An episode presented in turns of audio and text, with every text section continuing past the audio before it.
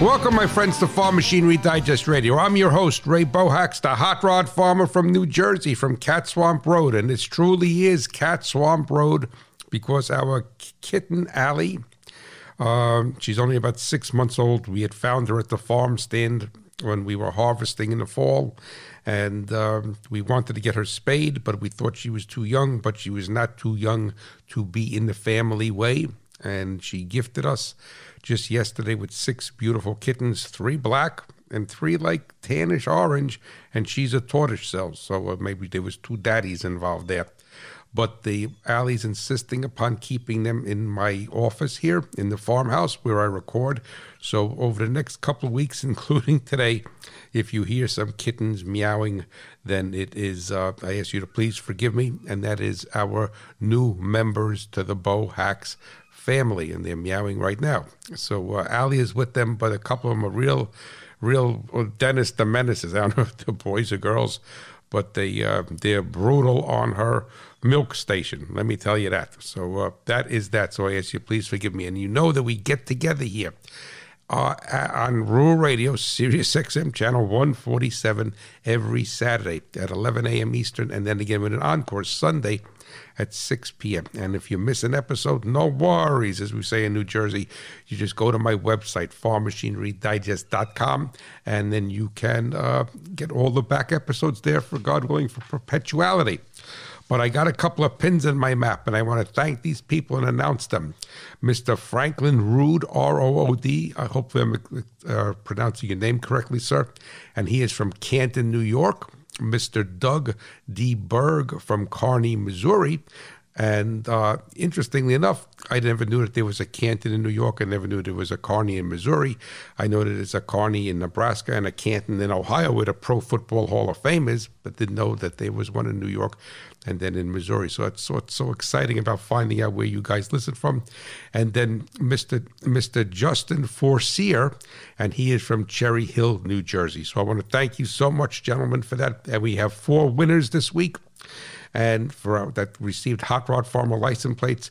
Mr ron learn from pennsylvania mr chad henderson from alabama mr corey Atlee from uh, ohio and mr lloyd hickerson from texas so all you need to do is to enter that contest is just go to my website, farmmachinerydigest.com and click on the tab there or send me an email at hotrodfarmer at farmmachinerydigest.com and you will be entered into the contest to win a free USA made hot rod farmer license plate. And right after the break, we're going to start to talk about gasoline, but in a way that when you're spending $4 a gallon and more, that you should know about how that industry works. So just sit pat and we will get to that.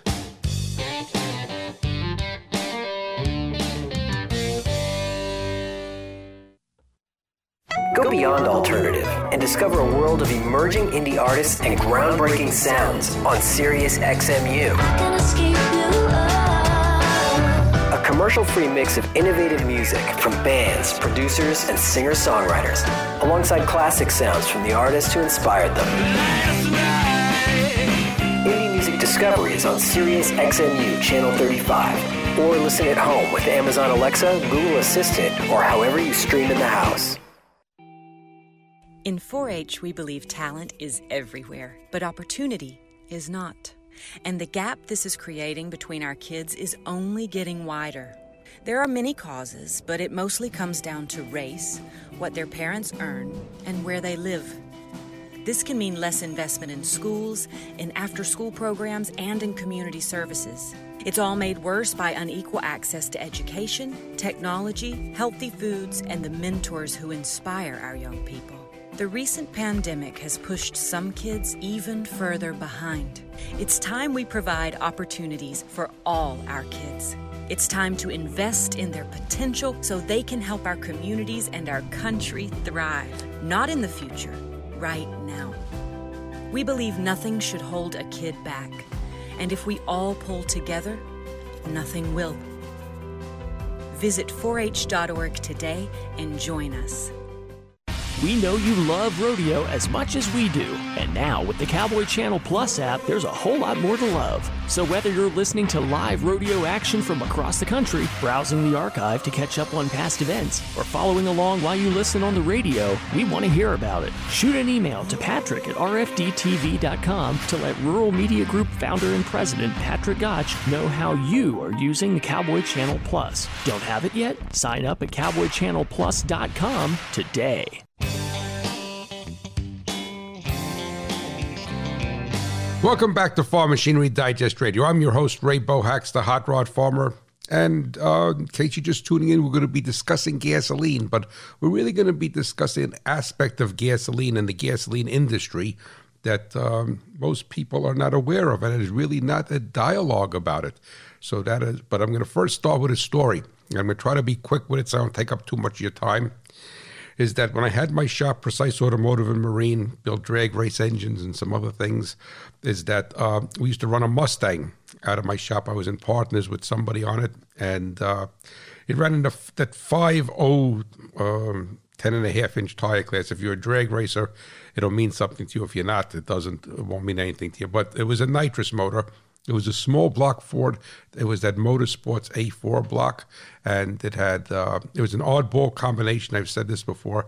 It was 355 cubic inches. Most of the guys we were running up against had like a 408 or or even bigger than that, a, a stroker small block, and it was a 4030 inch bore with a 348 inch stroke crank. So it was like a 350 Chevy Dimension, and it had Yates heads on it. It had a Jesel valve train, Jesel belt drive, uh, Hogan sheet metal intake manifold with two Mark 8 throttle bodies, uh, DFI at the time 6.0 box controller, and we had uh, three stages of nitrous. So it was actually two nitrous nozzles, and so the one stage would come on, the other stage then then it would go off in a second stage, which was pilled. Pilled meaning that it had a larger flow rate to it, would go on, and then both of them probably at about the a little bit if I, I remember I don't remember correctly maybe just around the 660 mark or eighth mile, a little bit less. We'd have all two, both of them come on. So that was actually, they called that three stages. So anyway, but we used to dyno the motor at a digital fuel injection, Wixom, Michigan. And that's where that's where they were located. And the John Meany and Joe Meany uh, were involved with DFI at the time, and used to go to their facility, and it was right across the road from the Lincoln plant and uh, in Wixom there, which sadly is no longer there. It is now an RV uh, dealership, so they call it, I think, Assembly Park, but that's another story. So anyway, uh, when you go, if you've never been to an engine dyno, there's the engine dyno. It's in a room, and there's uh, a, a, wall, a brick wall, block wall, or something protecting you from it. And there's usually a big window, and most times it's plexiglass. And the engine is always the dyno is always perpendicular to the window. And then when you're in that other little room, the control room, that's where the controls are for the dyno and the data acquisition and what have you. And so the logic basically being if the engine is going to grenade itself, the pistons are going to go flying out the side, or if it's an inline engine, up the top and then down the bottom, and you're going to be safe. So we were dynoing the engine and we did um, made a pull on it with the three stages of nitrous.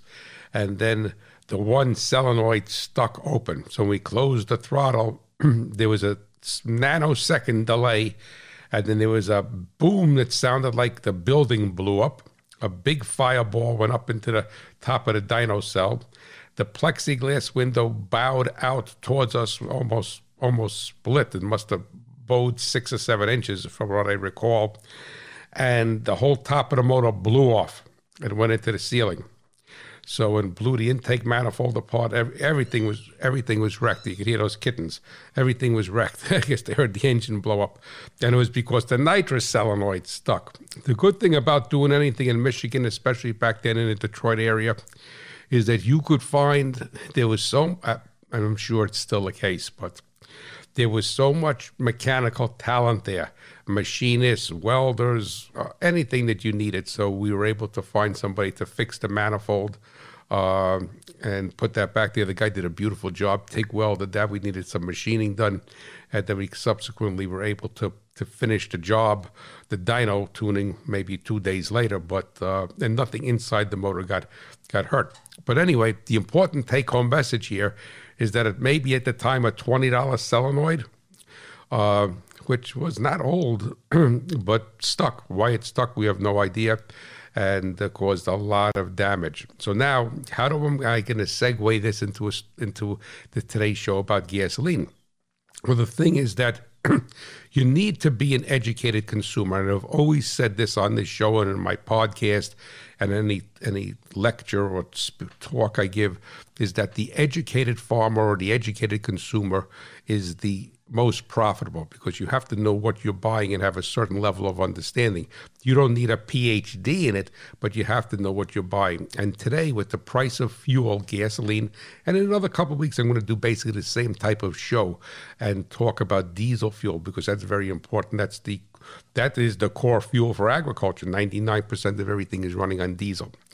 But we're going to talk, we're going to talk be more broad based today and talk about the I don't want to say the business side, but dynamics of gasoline that um, most people are not familiar with. So hopefully you enjoy this and it'll bring some value to you and why I segue in with the nitrous explosion and the, the solenoid, the $20 solenoid, the $10,000 worth of damage.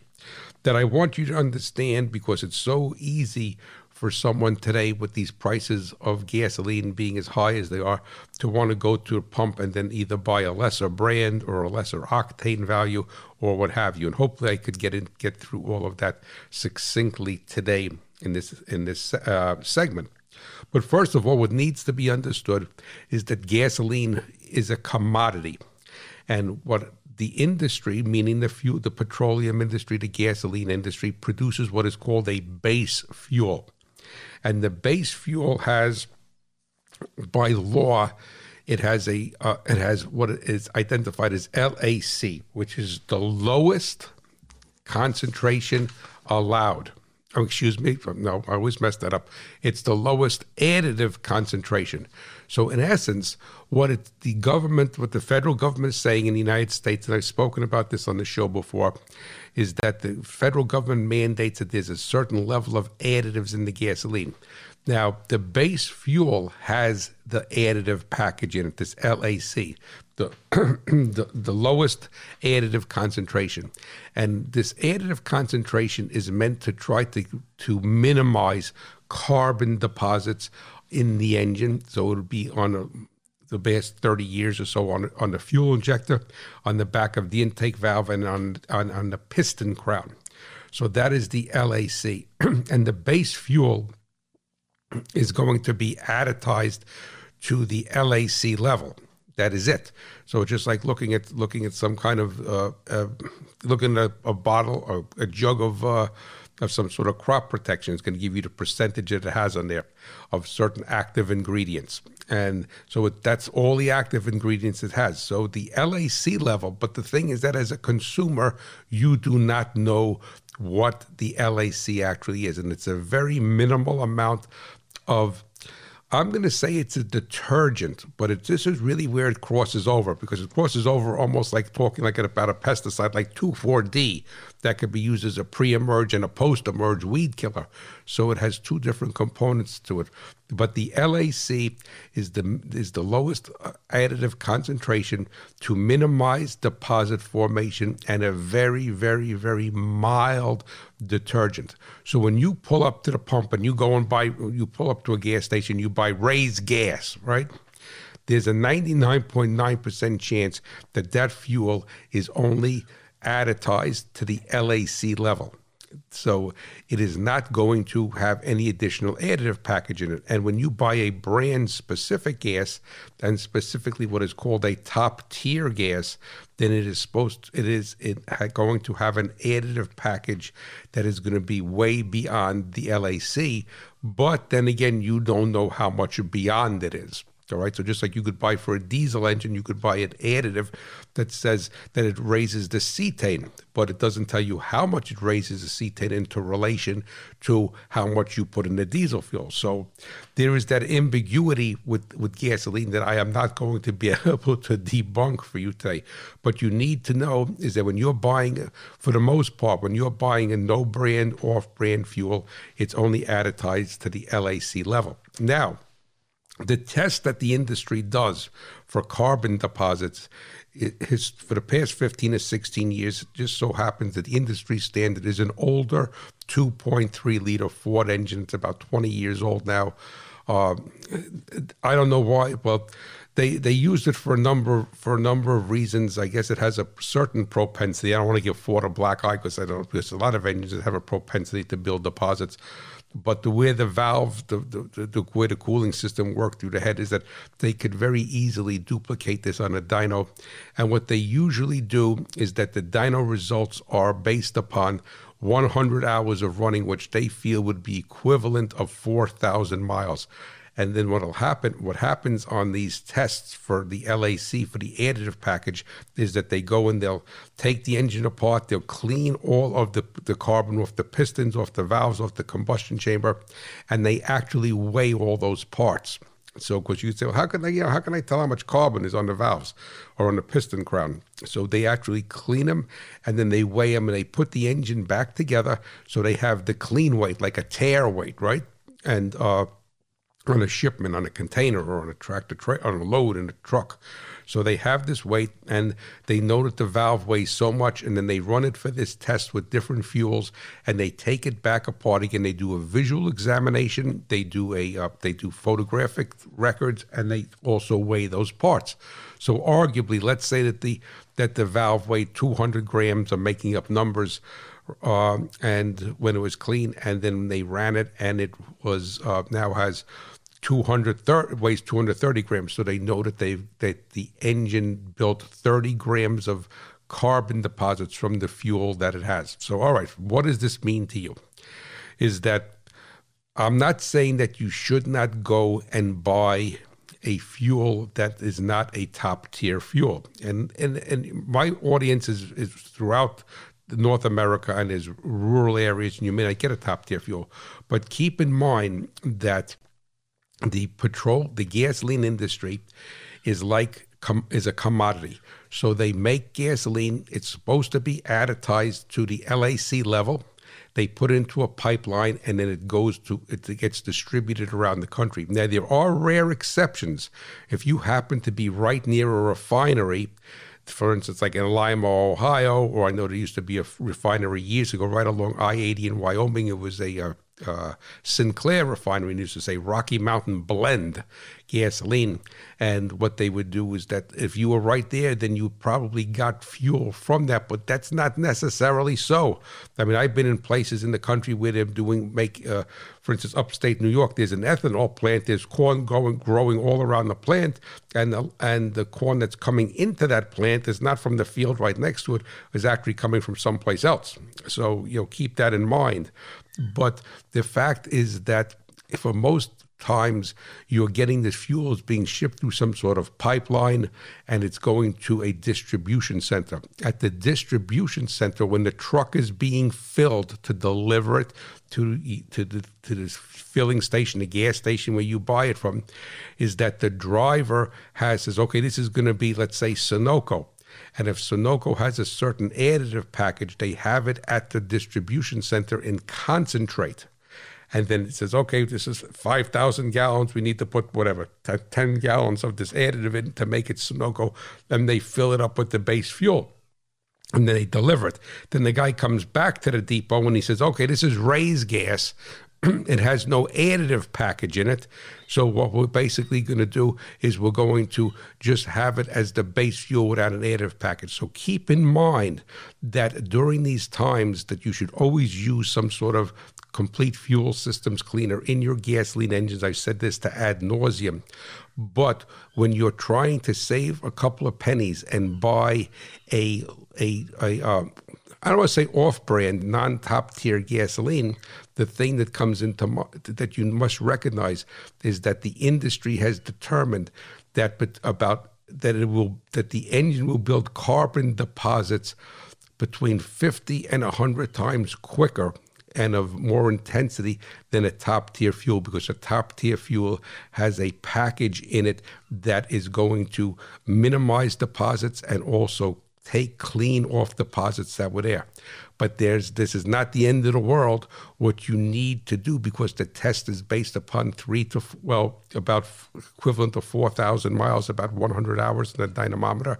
So every 3,000 miles or so, if you are saving some money at the pump and you're buying a a non-top tier gasoline, nothing else wrong with it. All right, just doesn't have the, the additive package in it, the, the, the, the soap and the anti-deposit formation chemicals, then please make sure that you will be very good about additizing that fuel with a good fuel systems cleaner to clean the carbon off the injector, the valve, and the pistons.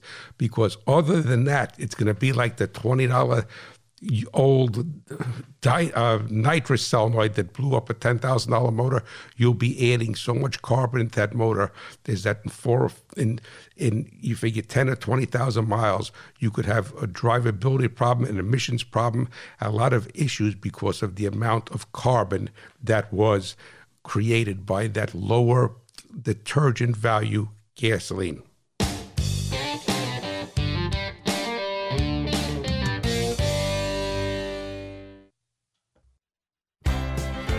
Hey folks, join us for the Better Horses Radio Show aired on Wednesday and Thursday evenings at 11 p.m. Eastern on Rural Radio Channel 147 with hosts Ron McDaniel, Don Dawson, and me, Ernie Rodina. This week we visit with Anthony Gatto of Kensington Protective Products and Matt Mills about Road to the Horse on the Cowboy Channel. So tune in to the Better Horses Radio Show right here on Rural Radio Channel 147. Hey, we'll see you there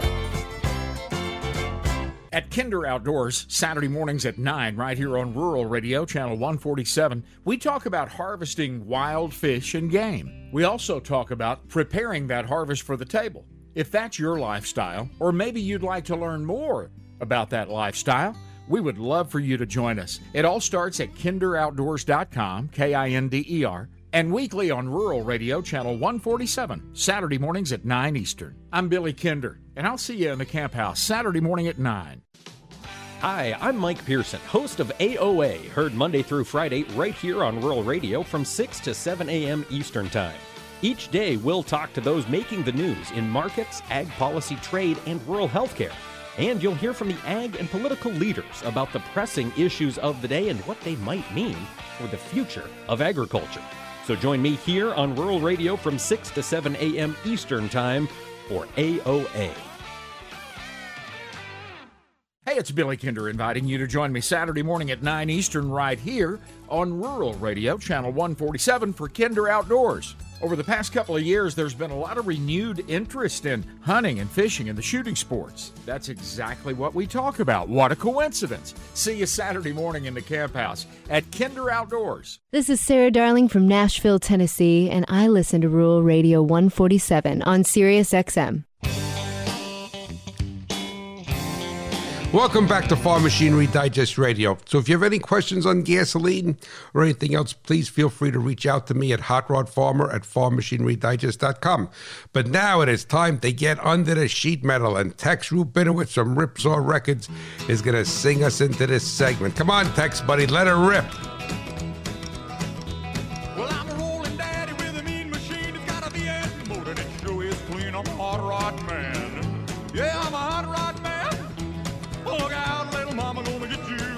Alrighty, in today's Under the Sheet Metal, we're going to talk about an oiling system in an engine.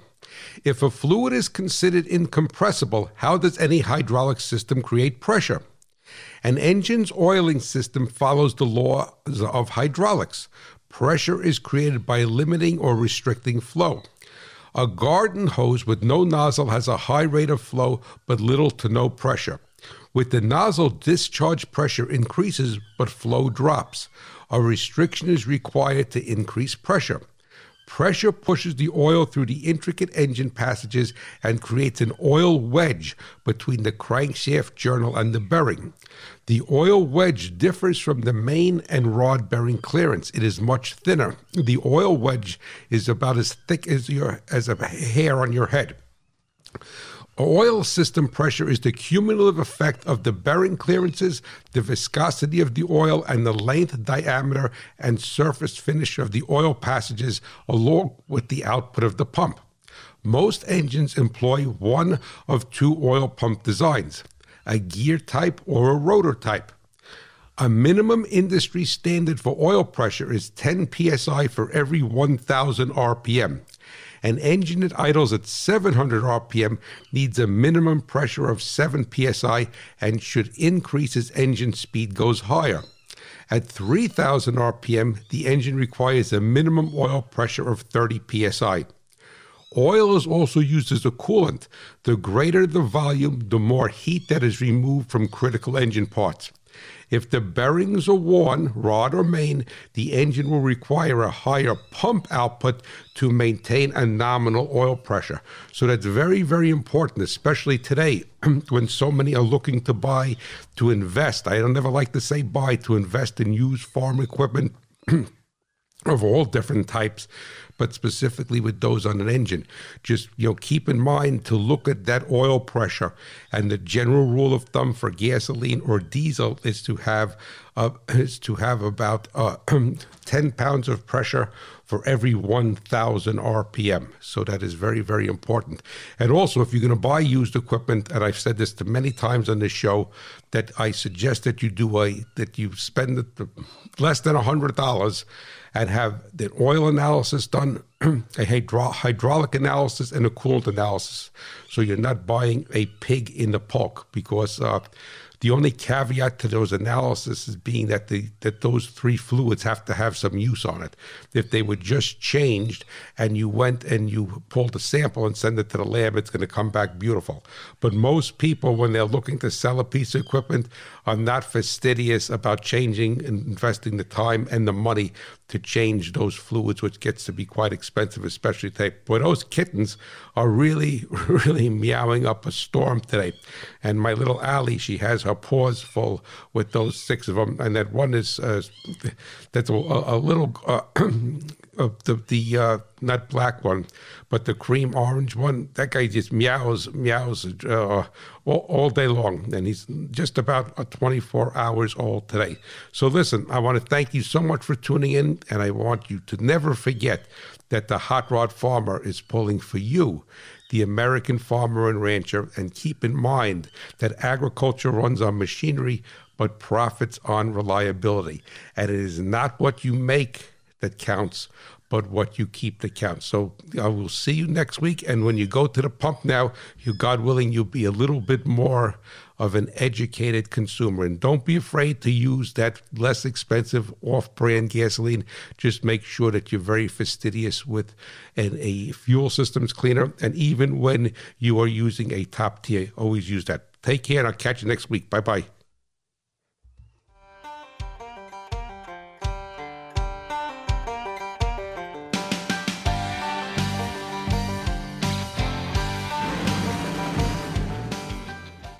Necessities of life food, water, shelter. And your favorite radio hosts. This is Jeff Tigger Earhart.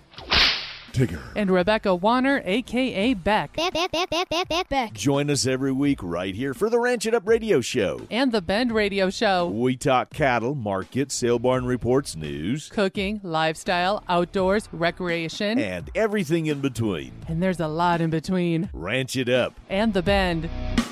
This Urban Ag Report is brought to you by FMOWheels.com, the digital CSA for urban communities supporting urban farmers everywhere. According to Financial Buzz, the health and wellness market is growing at an exponential rate. It is now thought to be worth $762 billion globally. Teaching the next generation of farmers to grow health promoting crops is crucial to preventing the burden of both sedentary lifestyles and future pandemics, each of which impact our health infrastructure. The pandemic has accelerated this growth as more people want to understand the benefits of healthy foods and improve their chances of staying immune to new diseases. By 2027, this market is expected to reach $1 trillion in the U.S. alone. This provides an opportunity for controlled agriculture farmers to be at the forefront of healthy eating. This has been the Urban Ag Report on Rural Radio Sirius XM Channel 147. Follow us at urbanagreport.com. Justin Mills here, rancher and host of the Working Ranch Radio Show, inviting you to join us on Saturday and Sunday at 12 noon Eastern on Rural Radio Channel 147. We'll go in depth on topics that are relevant to the beef industry. Plus, we'll hear from meteorologist Don Day on the long term weather outlook, and the Captain Tim O'Byrne with Working Ranch Magazine will stop in for Tim's Two Cents. So join us on Saturday and Sunday at 12 noon Eastern for the Working Ranch Radio Show on Rural Radio Channel 147 Sirius XM.